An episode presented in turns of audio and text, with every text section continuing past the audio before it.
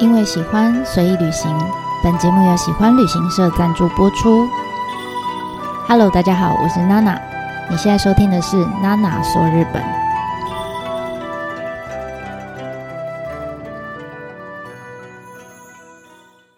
Hello，大家好，我是娜娜。这次呢，我们要来继续聊聊大地艺术季。上一次我们讲到说，在刚开始艺术季在推动的时候，应该说艺术季之前哈，在开始推动的时候，呃，北川富朗先生其实在公部门因为要申请预算啊等等的，遇到的一些困难哈，然后他也很聪明的把艺术的这些东西作品包在公共的一些设施里面，然后提出一个还蛮聪明的解决方案。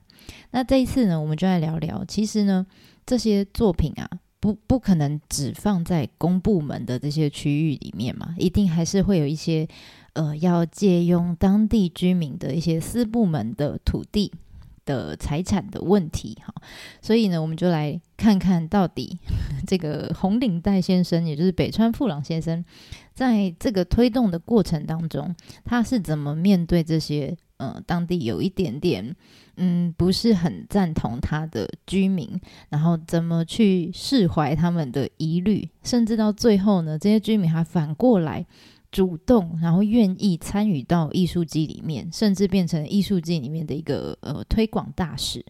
那在开始之前呢，如果你是第一次听娜娜的 podcast 的话，这边稍微跟您说明一下，就是下面的一些内容，主要是我自己在带团的时候，可能会在巴士上面或是行程中会跟旅伴们分享的一些的内容的笔记，好，所以会多少会掺杂我自己在艺术界里面的体验啦、感想，还有小故事，啊，所以我希望现在正在收听的你呢，可以先先来一趟，就是。假想中、脑中的艺术季之旅，然后等到之后呢，恢复正常旅游的时候，你可以带着这一这一系列的 podcast 当成可能是你在行程准备，或者是你甚至行程中，那或者是回国以后的一个陪伴，这样子。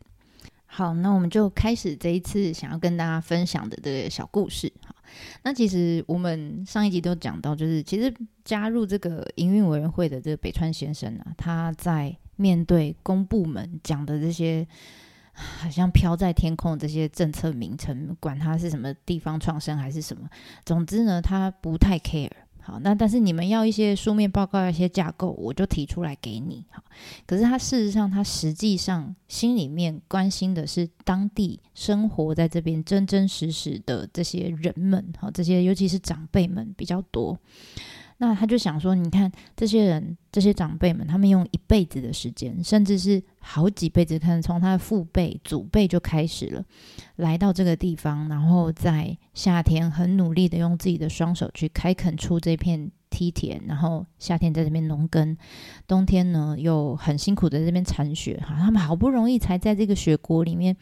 开始建造出了一个一个的村落。但现在呢，他们必须老了以后呢，要眼睁睁的看着自己的后代哈，就一一，他们也是不得已，一一为了讨生活，为了要生存而离开故乡，然后就看到很多他们过去的曾经住过的空屋啊，慢慢的就毁坏崩崩坏，然后本来是很热闹的村落，然后慢慢人越来越少，越来越少，他们有一种就是好像被遗忘，然后。嗯，不再被需要，然后有点被瞧不起的那种，很隐隐约约那种失落感。所以你会看到当地在越后区妻有的这些爷爷奶奶们，他们的笑容越来越少。哈，所以这个时候北川先生他思考的是什么？他心里就只是很单纯的一个目标，他就在想说：那我要做什么事情才能让他们开心起来，让他们重新呃恢复笑容？好，这就是他一个非常。单纯的，然后非常简单的一个目标，这就是他为什么想要做大地艺术季。而且，我觉得最酷的是，这个目标从一开始推动大地艺术季到现在，从来没有变过。但我觉得有趣的是，哈。嗯，虽然北川先生他提出用艺术来活化地方，那那这很合理嘛，因为他本业就是经营艺术产业的。那即便如此呢，他也曾经讲过一段话，他说他觉得艺术本身就是一个没有实际用途，也不会有任何 产值的东西。那听到这边我就觉得诶蛮有趣的哈。但是他不是要说艺术就是等于一个废物啊，其实他反而认为艺术呢有点像是婴儿一样的存在，就婴儿嘛，就即使他什么都不会。作品也是一样，他什么都不会，他也没有产值。但是呢，你知道，大家在做过做制作作品的这个呃过程当中，到完成作品之后的每个阶段，你都必须要很细心的呵护它。那如果你因为它很麻烦，没有生产性，然后你就不理它，这个作品就会慢慢的毁坏，就就跟婴儿一样嘛。你如果不照顾这个婴儿，他就会他就会死掉啊，对不对？那但是相反的，如果嗯，身旁的人都愿意共同来支持、共同来照顾他的话，那作品其实就会跟婴儿一样，就会慢慢长大，然后变成未来的一个希望的象征。所以他希望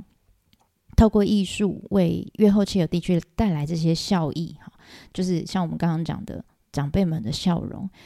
这个笑容是没有办法像其他，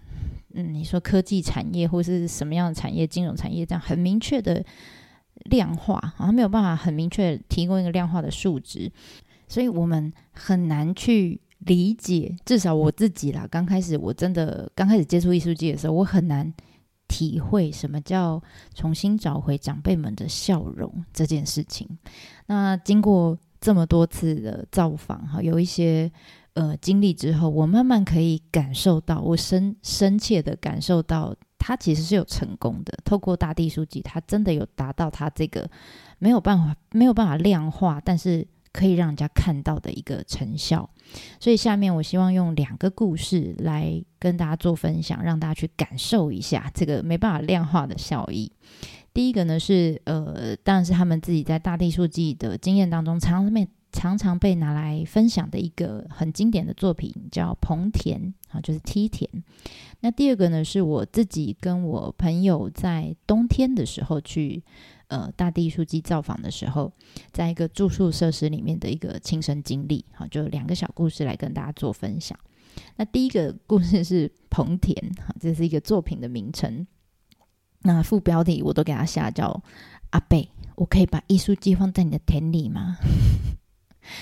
什么意思呢？就其实你知道，原本啊，在呃推动那个计划的时候，新细线其实原本期待的，他们能想象这些政府地方官员能想象的，就是啊，就把艺术机放在公园啊，或者是路边啊那种那种其实很传统的那种公共艺术的概念。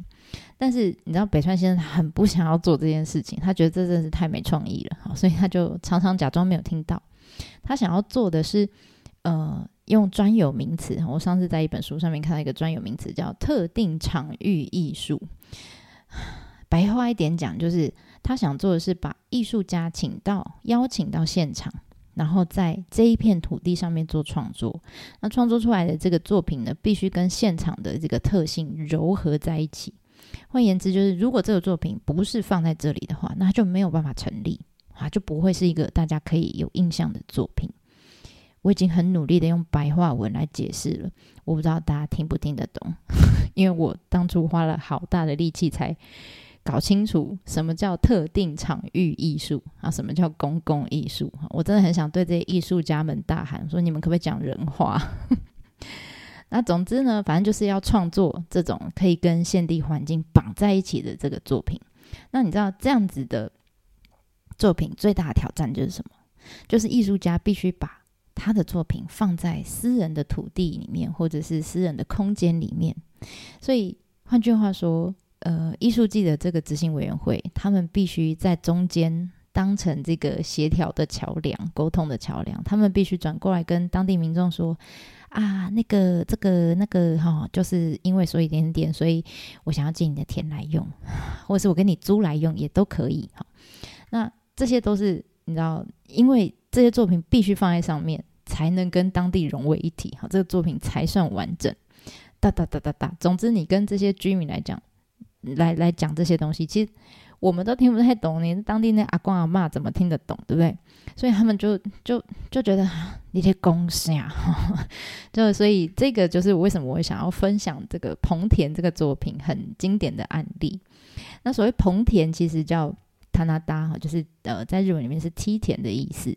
其实，在第一届刚开始要举办大地艺术节的时候，那时候北川先生就邀请了一个，我觉得他背景有个复杂，他是呃乌克，现在是乌克兰啊，那个时候他出生的时候还叫苏联哈，他是苏联裔的美籍的艺术家，就是他后来搬到美国去了哈。那他请这个艺术家来到月后七友来做他的作品。那这个作家呃，这个艺术家他擅长的创作其实有从平面的绘本，或者是到立体的那种大型的作品都有。那因为他来的时候第一届嘛，所以你知道这块地上面当然是没有美术馆哈，当然也不会有艺廊哈。总之呢，就是一堆的梯田山这样子哈，自然景观这样。所以北川先生就陪着他，就那我们来绕绕看哈，找找看有没有你想要你中意的创作的地点哈。那要做什么随便你哈，因为你你是艺术家，让你来决定这样。那就这样陪着他绕来绕去，绕来绕去，他们两个就这样哇绕了一大圈，还是找不到喜欢的地方哈。那就没有想到呢，他们两个就准备要回程了，想说哎今天无功而返这样，就没有想在等回程的电车的时候。艺术家突然停下他的脚步，哈，他就站在那个月台，一直看着那个车站前面有一片这个梯田，已经被废耕的梯田。那这个梯田刚好在一条河跟一个一块山脚的中间，这样子。就就在那个瞬间，艺术家停住了，然后就开口说：“Well, I think 就是家了。”然后，嗯，这个时候北川先生就愣住了，就哈哈。什么啊？艺术家说：“丢西家，什么意思呢？原来就在他等车的那个 moment 他脑中就看着这一块梯田，他就浮现了一个画面，就是他作品的画面。他想要做一个就是立体的绘本。好，那想象中了，他那时候还没做嘛，哈，所以他想象中是。”呃，他想要在梯田上面放的各式各样的人形钢板，那这些人形钢板可能就是有些人是在犁田，有些人在插秧，有些人是呃收割了以后要背着去呃把这些米卖掉啊等等之类的。好，这种各式各样的动作的人形钢板，然后他想要把人形钢板放上去之后呢，在梯田的正前面。放一个就是腾空的哈，那个字字诗词好，可以可以腾空飘在空中这样，然后背景就是这一片梯田跟那些人形抗板，就简简单来说就是一个立体的绘本作品就对了。那他为什么想要做这个作品？是他希望我做了这个作品可以吸引大家来到这里。然后看看这里的人，好在梯田上面是多么辛苦的，在这样子的环境里面去开垦出田地，但现在又不得不因为产业转移啊，或人口减少的问题，然后又废耕了。这样，好，他想要让大家来看看这里现在在发生的事情。那所以就这样之后，北川先生觉得，哎，也还不错啊，很棒。所以，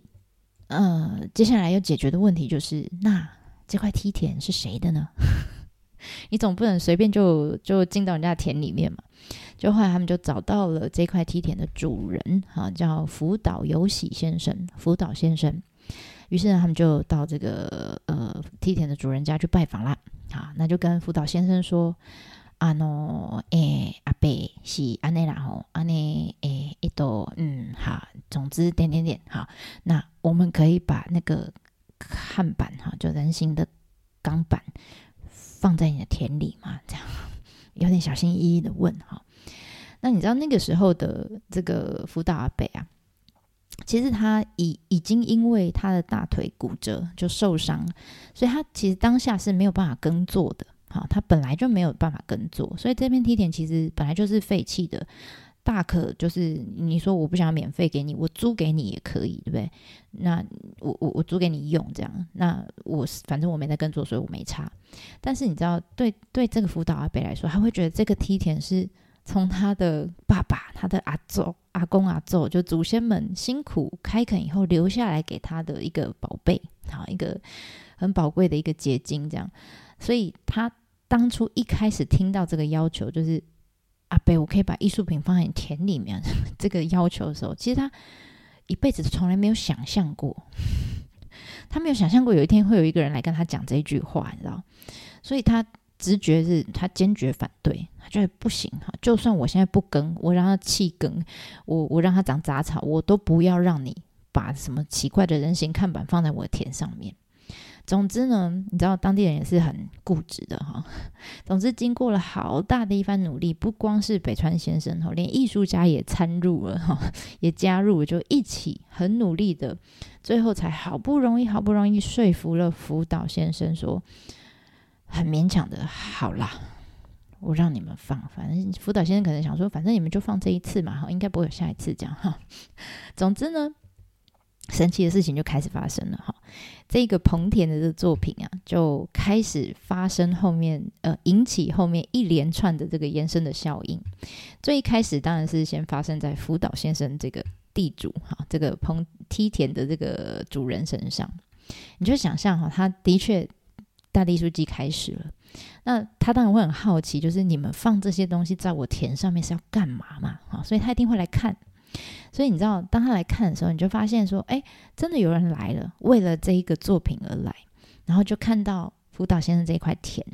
那福岛先生，呃，人家就介绍说啊，这个福岛先生这块田的这个梯田的主人怎样怎样哈。那来访的这个民众就跟他说，哇，福岛先生你的田好美哦，好漂亮哦，这样。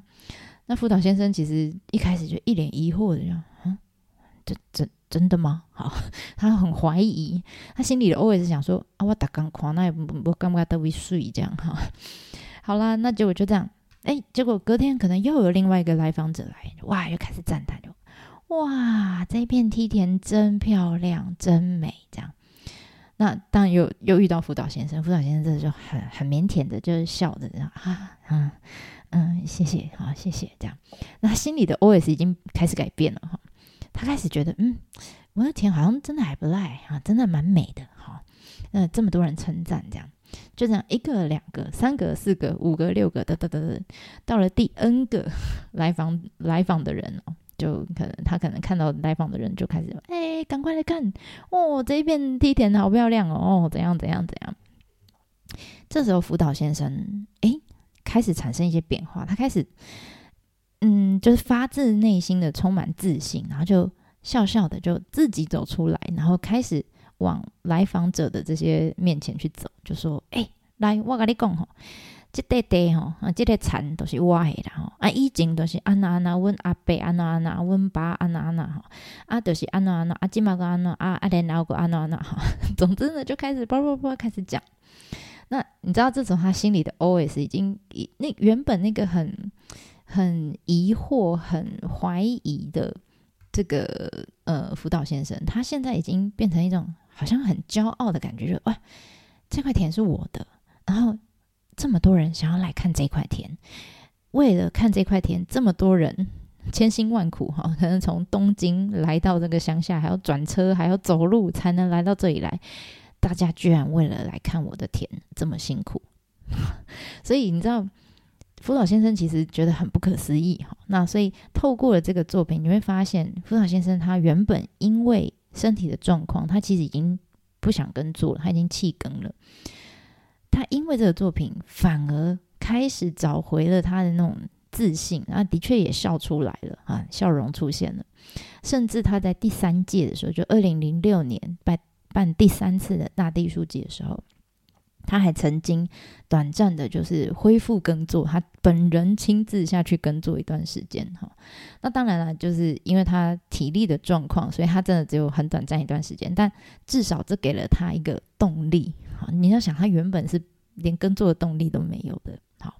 再来就是第二届，在二零零三年的时候。大地书记其实，在我们刚刚说，呃，之前有讲过有六个小区嘛，哈，六个村落这样。那这个村落里面，他们要找一个地方来盖农舞台，因为这个地方就是梯田很多、农业非常发达的地方。那所以，因为这个作品就在这块田，所以呢，农舞台就建在了这块田的前面。而且还特别为了这个彭田这个作品，在农舞台上面盖了一个展望台，专门就是要让大家来看这个作品的啊。所以这个作品算是间接影响了呃后面的这个硬体的建设的呃选址的部分。好，那所以我们刚刚讲说，嗯，呃，福岛先生他虽然自己没办法耕作哈，那他也跟北川先生讲说，我真的不行了哈，今年大概是极限了，就是第三届的时候，二零零六年的时候，那北川先生就说没有关系，好，那呃这个田如果你愿意的话，我们就呃我们有艺术季的团队，我们来做承接。那同时呢，福岛先生的外甥就跟艺术季团队一起来持续的照顾这片梯田，一直到现在。呃，而且这片田不止于此哈，其实在后来近十年，其实又因为这一块这个作品，因为这一片梯田，又引发延伸出了很多我觉得很有呃创意的呃营运模式，包括你可以花钱认养。这一块呃不一定是这一片啦，就松代地区的所有的梯田，他们叫松代梯田银行制度，哈，就是一个认养制度。你可以认养一一个面积的田，然后呢，你如果认养的话，我就给你特权，就是让你来参加，让认养人可能在某些特定的时候，你可以来参加。我们现在要插秧喽，你可以来参加，你可以来体验。我们现在要收割喽，你也可以来体验，或是你都不体验也 OK。反正最后我们收成之后，我们就会寄月光米，就是这块梯田上面长出来的米寄给你，当做谢礼这样。那除此之外，还有一个我觉得很有趣的，就是呃，他们找来了呃，一开始是六个人的一个女子足球团队，他们是真的搬到这里来，好搬到这里来。然后呢，上午就是足球团队嘛，足球团体，他们上午就是练球，然后下午呢，他们就。到这个梯田上面工作，好，那薪水就是来自于刚刚讲那个梯田银行这样。那呃，这样子有什么好处？就是这些田会有继续有人来呃耕种，好的，维持住这样子的景观。那同时呢，对这些女子团队来说，他们也有钱可以赚，对不对？好，他们有收入这样。然后，而且这些女子团队为了要在这边务农，所以呢，他们必须要住到这里来，这个地方人口也会增加。那据说现在这个女子团队已经，呃，这个足球团队已经从六个人增加到十一个人了。好，所以我觉得是很有趣的、很有创意的一个营运模式。好，那上面这个是梯田的故事，哈，就是彭田这个作品的故事。那另外一个呢是，呃，我自己在呃二零一七年的时候，曾经跟我朋友哈一起去。冬天的大地艺术季的亲身经历哈，而且我记得那一年的冬天是超级他妈的无敌大雪。你看，哎，有些人说，哎，大地艺术季不是夏天吗？没错，它主要举办的期间是夏天，而且是三年一次。但是其实他们从二零零八年开始，他们就意识到说，哎，其实，嗯，星系尤其越后期有这个地方，冬天到处都是雪，哈，这也是当地的一个特色啊。所以呢，他们就开始呃邀请当地的艺术家，就是在新系当地的艺术家，在雪地里面开始做创作。所以开始有一些雪地里面的作品，然后规模没有那么大哈，但是每一年呢都会办，就是只有冬季短短的一段时间，只有在冬天的举办的一个艺术季、艺术展这样。那甚至慢慢啦，二零一四年开始呃搭配这个艺术季。冬天的艺术季哈，开始会有这个月后期有的，他们叫就烟火啦，就叫雪花火嘛，感觉有越搞越大的倾向。我不知道以后会不会 也变成三年一次哈。总之现在还是一年一次哈。那所以那一年二零一七年，我就跟我朋友想说，哎，我们没有去过冬天的，所以我们就自己呃规划了一个行程就去了。那那时候。我们住在的一个宿，嗯，原本是一个小学改建成的一个住宿设施，叫三井三井 house。三井 house 是一个一九五八年新建的一个小，呃，小学的校舍，好，它全部都是木造的。那但是这个学校在一九八八年的时候已经废校了，所以就没有再使用。后来艺术界的团队就把它拿来改建，哈，也应该不是说改建啦，就是维持，但要整修嘛，不能让它破破烂烂的。整修成可以变成一个呃，里面有艺术品啊。你平常白天艺术季的时候，你白天可以去看这个艺术品，那你就住在那边，你晚上也可以看啊。那当然空间也很大，学校嘛，所以呃，平常也可以举办一些活动啦。那上面有些教室，他就把它改建成一个住宿设施。但是这样子的地方，这样子的住宿形式比较呃接近像背包客房那种感觉，就它一个教室里面有呃十六个床位，就是有八座上下铺的床。那所以呃，一般的团体我们不太 有可能带大家来住这种地方哈，这除非是要自由行，或者是你有背包客体质的人才能住的。而且呢，如果你是在活动期间以外的话，一般他只接受十个人以上的团体预约，比如说学校的参访啊等等这一种哈比较特殊的团体才会来预约住到这里来，要不然一般平常时候还是去还还是会去住饭店或是温泉旅馆啦。那所以就觉得哇，这么难得的机会，我们平常不太住得到，所以我们就。预定了一个晚上，想说趁这一次的冬季的这个艺术季，可以来试试看。好，我们私人的旅行，所以没有关系。那你知道这个三型 house 哈，就这个旧的小学校舍，它是在一个小山坡上面。好，所以你知道我我们那时候去的时候，刚好那天就是超级无敌大雪。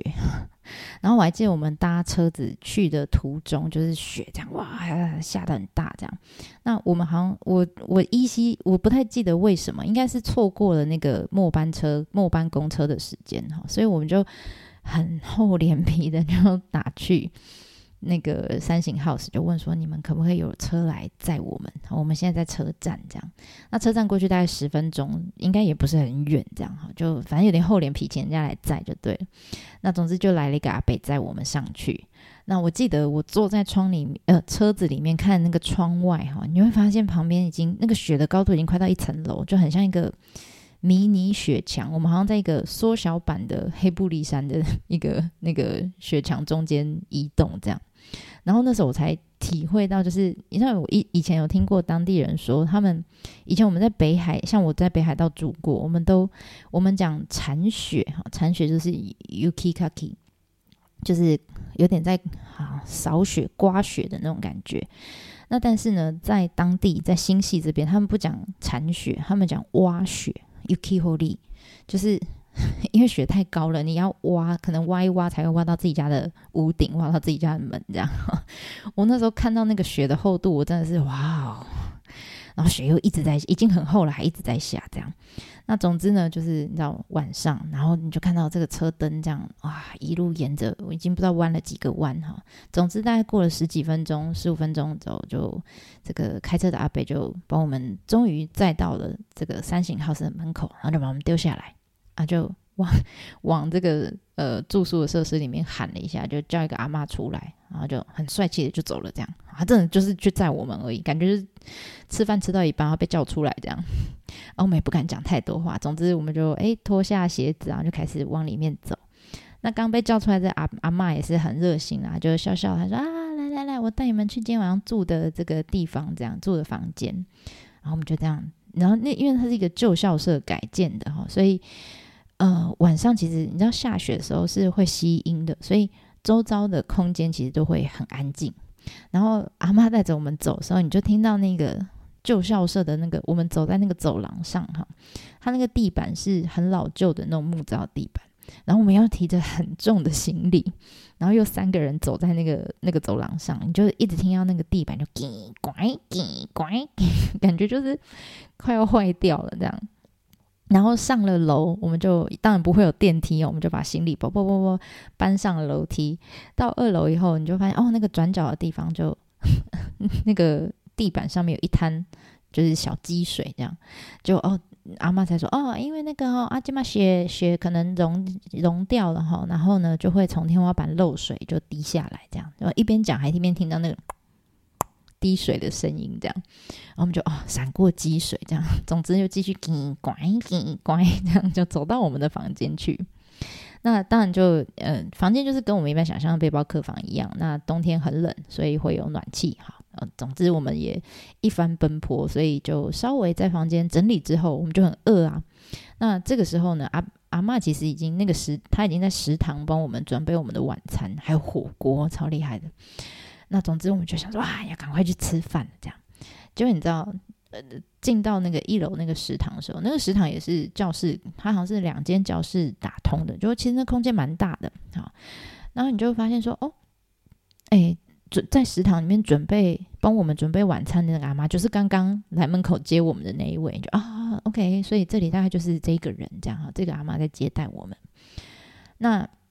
我们就很好奇啊，因为诶，奇怪，这个晚餐时间那时候可能呃七点、六点、七点这样，诶，奇怪，怎么只有我们啊？就是整个桌上就是只有我们的餐食，怎么没有其他人来用餐？就一问之下，阿妈才说：“嗯，阿给你的你两个的短呀。”然后我们就天哪，就为了我们两个，然后整个厨房就是要帮我们打理晚餐，这样我就觉得天啊，这地方真的是有赚钱吗？这样，当然，当然，阿妈就很用心了，她就帮我们准备了。他的晚餐有火锅，然后还有一些呃，只有当地才吃得到的一些妈妈的那种家庭料理。那米就是月光米哈，很奢侈，可以吃到饱。因为他就一直说，哎，价不高，但你还有个屋哦，这样哈。那但是也因为呃，虽然我会日文哈，可能还是因为我们是外国人的关系，所以阿妈还是很，她就是一直很腼腆啊，她笑笑的，然后话不多，就一直跟我们说，你们要吃饱哦，哦，不要饿到哦，这样子。那我就问他，就想要跟他聊天嘛，我就说，哎啊，那阿妈，你今天晚上也跟我们住在这里吗？你住哪一间？这样，就阿妈就说，没啦没啦，他说没有啦，我住在哈这个小学下面，有没有？你们刚上来有一个弯路哈，那个弯路的旁，第一个弯路，第二个弯路的旁边这样。阿丽那就讲，包都被登起啊，这样，你知道？其实我听到说他要回去的时候，我就回想起我刚刚走进来的时候那个紧拐紧拐那个地板。然后其实因为只有我们两个住哈，所以走廊有些灯没有开，就是有点黑黑的这样。我其实我就想象到晚上只有我跟我朋友两个人要住在这么大一栋的小学旧的小学里面，其实我有点害怕。就对我我承认我怕黑，而且我也怕鬼哈。那可能阿妈就看到我就是脸一阵青一阵白哈。他就他可能知道我说会害怕还是什么，他说：“啊，姆哥哈，就说不过啦哈，没有意外的话，等一下应该会有一个很高危的阿伯过来，你不要害怕哈。”我想啊，什么叫很高危的阿伯哈？正当我在很疑惑的时候，果不其然，哎，走廊就砰砰砰砰就传来一个一阵脚步声，这样。那这时候就从这个食堂门口就嘣就走进来一个阿伯。啊，堆满笑容，非常热情的一个阿伯，就哦，晚安呐，哦，就开始跟我们聊天。就果不其然哈，这个这个阿伯他叫若景先生，若弱势的弱哈，景就哇盖意，我也不会讲，就是这个阿伯，其实我我还把他名字记在我的脸书上，我就觉得他真的很可爱。他真的跟这个食堂阿妈讲的一样，非常的高危，非常哈，就。一开始讲话就停不下来这一种，所以我们就一路这样天南地北，一直聊，一直聊，一直聊，聊到阿妈都默默的就把我们的所有餐食都我们也吃饱了，然后把我们餐食餐具都收掉了，然后阿妈还默默的就下班了。这样，他可能知道说这个阿北一讲话就是没完没了，所以他就是选择就是闪退这样。他他知道他留下来他就回不去了这样。总之呢，这阿贝就跟我们一直聊，一直聊，一直聊。你知道，整个三型 house 的住宿设施哈，其实讲真的，它一点都称不上豪华。那虽然里面也有艺术家的作品啊，然后月光米吃到饱也很爽哈，但是你知道，已经五年过去了，到现在让我印象最深刻的还是那个阿贝。那艺术作品看过，我可能还要再回去看一下照片，我才想得起来。然后那个床，哎，长长什么样子？我也要再回去看一下照片。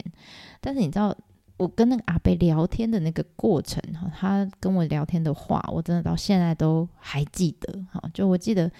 他讲话，就在聊天的过程当中，还有隐隐约约他就讲到一句，他说：“哎，我也是从这里毕业的啦。”哒哒哒哒哒，以前哦，哒哒哒哒哒，这样就开始回忆。然后聊聊聊聊，我也曾经，我就跟他讲说，哎，我曾经在北海道打工度假，就是我去那边打工。他说什么叫打工度假？我说打工啊，然后我就可以免费吃啊，免费住，或是我可以赚钱这样子。那总之呢，就开始聊起来了。就阿贝就这个若若景阿贝就很开心，他就说，哦啊，那太好了，太好了，太好！我跟你讲，你阿伯哦拿来家哦，他就很小声很可爱，他就小小声讲，其实旁边也没人哦，他就说。以后不要再来住这里了。然后说以后不要再来住三型 house，直接来我家啊！要不要直接来我家打工度假？然后给你住嘛，对不对？好，然后你不用付我钱，你就来我打工，来我家打工度假就好。那我当然是应，就是应和他。我说真的假的？好啊好啊，你家在哪里？这样，就这个若锦阿贝就说，跟刚那个阿妈讲的很像，他就我家哈就在这个小学下面一个弯、两个弯、三个弯下去啊，就就那边而已，这样，离这里不远啊，不远不远哈。总之，你就知道这些人其实都是呃，就是这个小学雇佣的人，都是住在附近的这些阿伯跟阿妈们。当然，这阿北有没有雇佣他，我也不知道啊。他可能纯粹只是觉得，哎，今天有人来住，我要来聊聊天。然后他可能一个人住，他想要有人跟他讲话，所以他就来了。那总之呢，他就说，哦，我家住在那里，那里也不远不远，这样。那我就开玩笑回答我说，哎呀，那有什么问题？哈，我以前住过北海道，我会铲雪，我帮你铲雪。好，我去你家，我可以打工度假，我可以帮你铲雪。就阿贝就说，嗯，不用不用不用，你不用帮我铲雪。我说，哎。不行啊，阿贝啊，打工度假就是要用工作来换住宿啊，来免费换住宿啊，所以我要工作可以做。结果这个阿贝他就大笑，他真的是很可爱，他就哈哈哈哈，他说：“man 啊 man 啊，有有有，你有工作了，我跟你讲，你的工作就是什么？就是陪我喝酒聊天就好了。”哈哈哈，他就开始大笑，这样。你知道当下我觉得他好可爱哦，可是。嗯，我我后来回到房间，但后来但 还是要 say goodbye 嘛。后来他就回家睡觉，我跟我朋友就就回到房间去。其实那个晚上我一直在想哈，他他那段对话，其实我到现在都很难忘的是，因为你知道他说你的工作就是陪我喝酒聊天就好，那表示可能他家没有这样子的角色存在，就。意思说，残雪他可以自己来，但是没有人陪他喝酒聊天，所以我我到现在都还很难忘哈。因为以前讲真的，我以前都觉得啊，北川北川富朗先生在艺术季那些讲座或者书上讲的事情，我都觉得很很虚无缥缈。但经过这一次之后，我觉得那个感觉全部都立体起来了，就很真实。就是我嗯，从这个阿北在讲说啊，我以前就是这个学校毕业的，好，然后。你你可以诶感受到说，真的这个小学它是承载了很多当地人的回忆，就算它已经废校了，那就算这个建筑物它因为 融雪哈，已经开始在滴水啦，然后地板那一乖一乖，但是呢，它可以用这样子的形式哈，另外一种虽然不是学校，但是它可能用另外一种形式继续存在这个村落当中，对当地人来说是一个很重要的存在。有有很大的意义。那还有就是，你看食堂的阿妈，因为我们去，所以他有一个工作。你你可能工作上也没赚多少钱，我觉得，但是他至少有一个跟人持续接触的机会。然后还有这个若景阿北也是，好，因为我们去了，所以诶，他可以跟外面的人交流，不一定是呃外国人，可能是日本人，但是是外地人这样。所以他可以透过这样子的分享，然后会有一种被陪伴的感觉。那的确，我们聊到最后，他笑得很开心哈。他即使知道我可能去他们家打工 度假的机会不高哈，我我也知道，但是至少那个晚上我们是是很开心的。然后我也的确看到了北川先生他说的这种找回长辈们的笑容。诶，他的确是在我的呃亲身体验里面发生了。而且讲真的，如果对我来说，对我跟我朋友来说，如果不是因为艺术节的关系，我们可能一辈子都不会有机会去到一个在山坡上废弃的小学校，然后跟这个阿妈、跟这个阿伯聊到天。我不可能跟他，我我们不可能跟他们有交集哈。所以，嗯，我我觉得就算啦，我们只待一个晚上，那我知道后面还会有其他的人来，每天都会有不同的人来，对他们来说也是。呃，一直一直可以持续这样，就是交流的一个机会。我知道他们的笑容不会因为我们离开就不见了，因为还有后面的人会继续来。那只要这个小学可以继续存在就好。好，所以这是我觉得想要跟大家分享的一个。对不起，我花了很多时间，但因为我觉得这个故事真的就是让我记忆非常深刻，所以很想跟大家分享。那我们这次就先分享到这里了。那下一次开始呢，就会跟大家呃陆陆续续。分享我自己喜欢的大地艺术季的作品们，那我们就下次见啦，待会马达尼。